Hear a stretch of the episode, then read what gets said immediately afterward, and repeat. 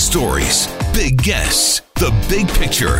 Afternoons with Rob Breckenridge. Weekdays 1230 to 3, 770 CHQR. Two weeks from today, two weeks from today, October 17th, cannabis will be legal across the country. Are we ready? I mean, Canada's a big country. And so I suppose the answer is going to vary across the country. I, I think here in Alberta, we're actually fairly well set. It's certainly come across uh, through this whole process that Alberta has been ahead of other jurisdictions. So we'll see how it goes. But we got a lot of private retailers ready to go, uh, and we've got some companies ready to supply them. Uh, but there are some warnings uh, about possible shortages and also some concerns about what else is still to come. Why aren't we legalizing all in one fell swoop? Why aren't we, for example, allowing the sale of edible and concentrated uh, cannabis products? That's coming at some point, we understand, but we're not there yet. Joining us uh, to talk about some of these concerns uh, that the CD Howe Institute uh, has uh, outlined in a new report out this week, more at cdhowe.org. Uh, Dr. Anindya Sen joins us, research fellow at the CD Howe Institute. Dr. Sen, thanks for joining us here. Welcome to the program.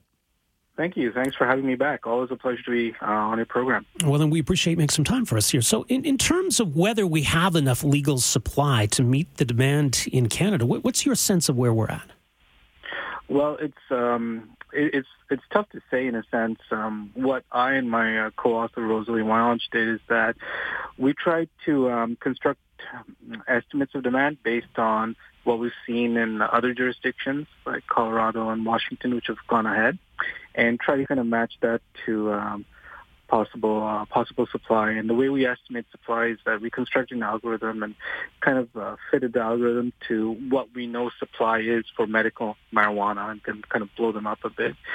And so to um, the quick response to your question is that um, we think in the first year that um, supply will probably be able to meet, at the best case, around 60% of demand and uh, worst case around 30%.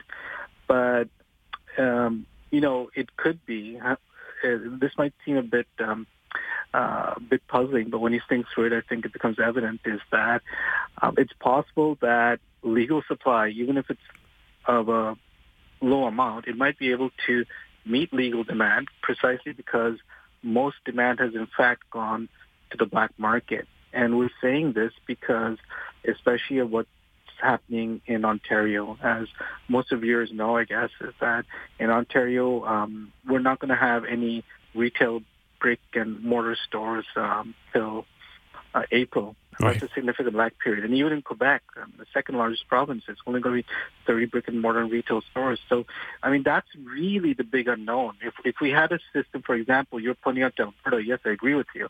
Alberta has um, been um, really on, on on point in this, and they've gone ahead. They've given out a sufficient number of licenses. So the point being is that um, there's not really going to be a lot of inconvenience there, and people going and being able to locate uh, the store. But in the other big provinces, I mean, it's it's just going to be really hard to predict.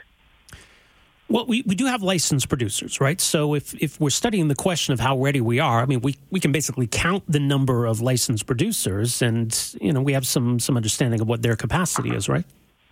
Well, exactly. But the problem is that there's a gestation period, right? So uh, if you're looking at October, then the effective number of producers are the ones who were in business um, by December of last year because it takes about eight to nine months for the product to, uh, you know, there's a gestation period, right? You get your license and you start production. But from receiving your license and starting production it takes about eight months or nine months to re- your product to reach the market. And that's what the problem is, is that when this whole process started, um, we are just playing serious catch up. Um, and so we're not caught up yet. We will be by the second year. Uh, for the second year supply, there'll be more than enough supply, but not in the first year legal supply. Right. So, what, what do you think is going to be the impact of those shortages? Well, I think so. Let's put it this way: kind of the counterfactual is Weedmaps. Have you ever seen Weedmaps? No, I haven't. Okay, I mean, I have for my research purposes. so it's it's an app. You can download it on your phone or go to the website, and um, you have a lot of uh, charts out there. There are a lot of uh, illegal producers, suppliers, and you can with a lot of different variety. And it's, it's also alluding to what you mentioned earlier, is that it's just not um, the stuff you can smoke, but it's also the stuff you can eat, the edibles.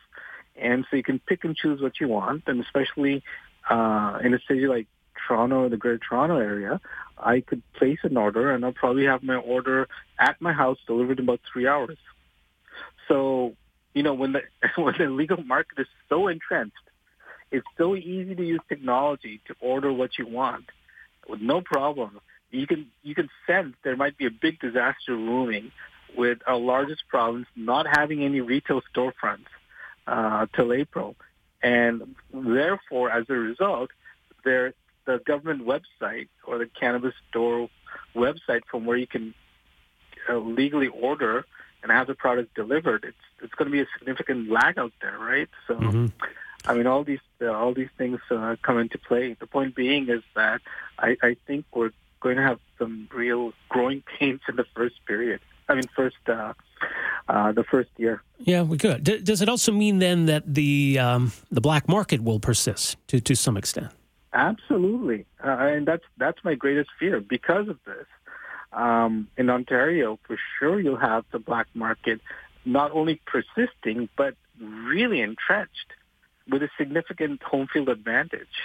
I mean, I, I think that's going to happen in Quebec also, just because of the significant lack of retail brick and mortar uh, outlets.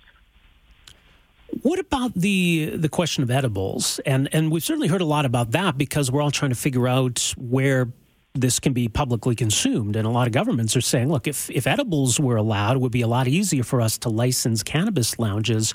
So why are we holding off on, on regulating edibles? Well, I think uh, just because it was very difficult. I mean, the government wanted to push this through. The federal government wanted to push this through and uh, relatively quickly. And if you want to push it through relatively quickly, it's a good idea not to um, go into the edibles market because then it becomes then it's food, right? And that's a whole different slew of regulations which have to be crafted to handle that.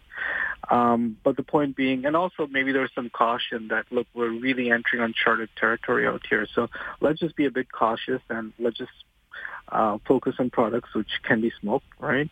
Um, or maybe built into like into baked goods at home. But the point problem is is that it's it's been a trade off, right? Because uh, a lot of people prefer the edibles, and that's becoming more and more apparent. And so, um, as a result, now that's yet another reason why we'll probably have a very, very well entrenched uh, black market. And um, you know, whatever happens in second second year, hopefully it'll be catch up, and um, legally, you know, licensed stores will be able to put out competitive products, so people don't have an incentive to go to their um, uh, illegal supplier. But um, it's it's not a good way to start. It's it's uh, the way the system's been set up is that uh, uh, there's definitely an opportunity for illegal suppliers to entrench themselves. Mean, build relationships and uh, make sure they're still a player, even though they're illegal. It's going to be interesting. Two weeks from today, uh, we'll, we'll, find out how it all is going to play out. Much more at cdhowe.org. Dr. Sen, thanks for joining us here today. Appreciate it. My pleasure. Take care. You too. Uh, Anindya Sen is a research fellow with the CD Howe Institute, cdhowe.org. Afternoons with Rob Breckenridge, starting at 1230 on News Talk 770 Calgary.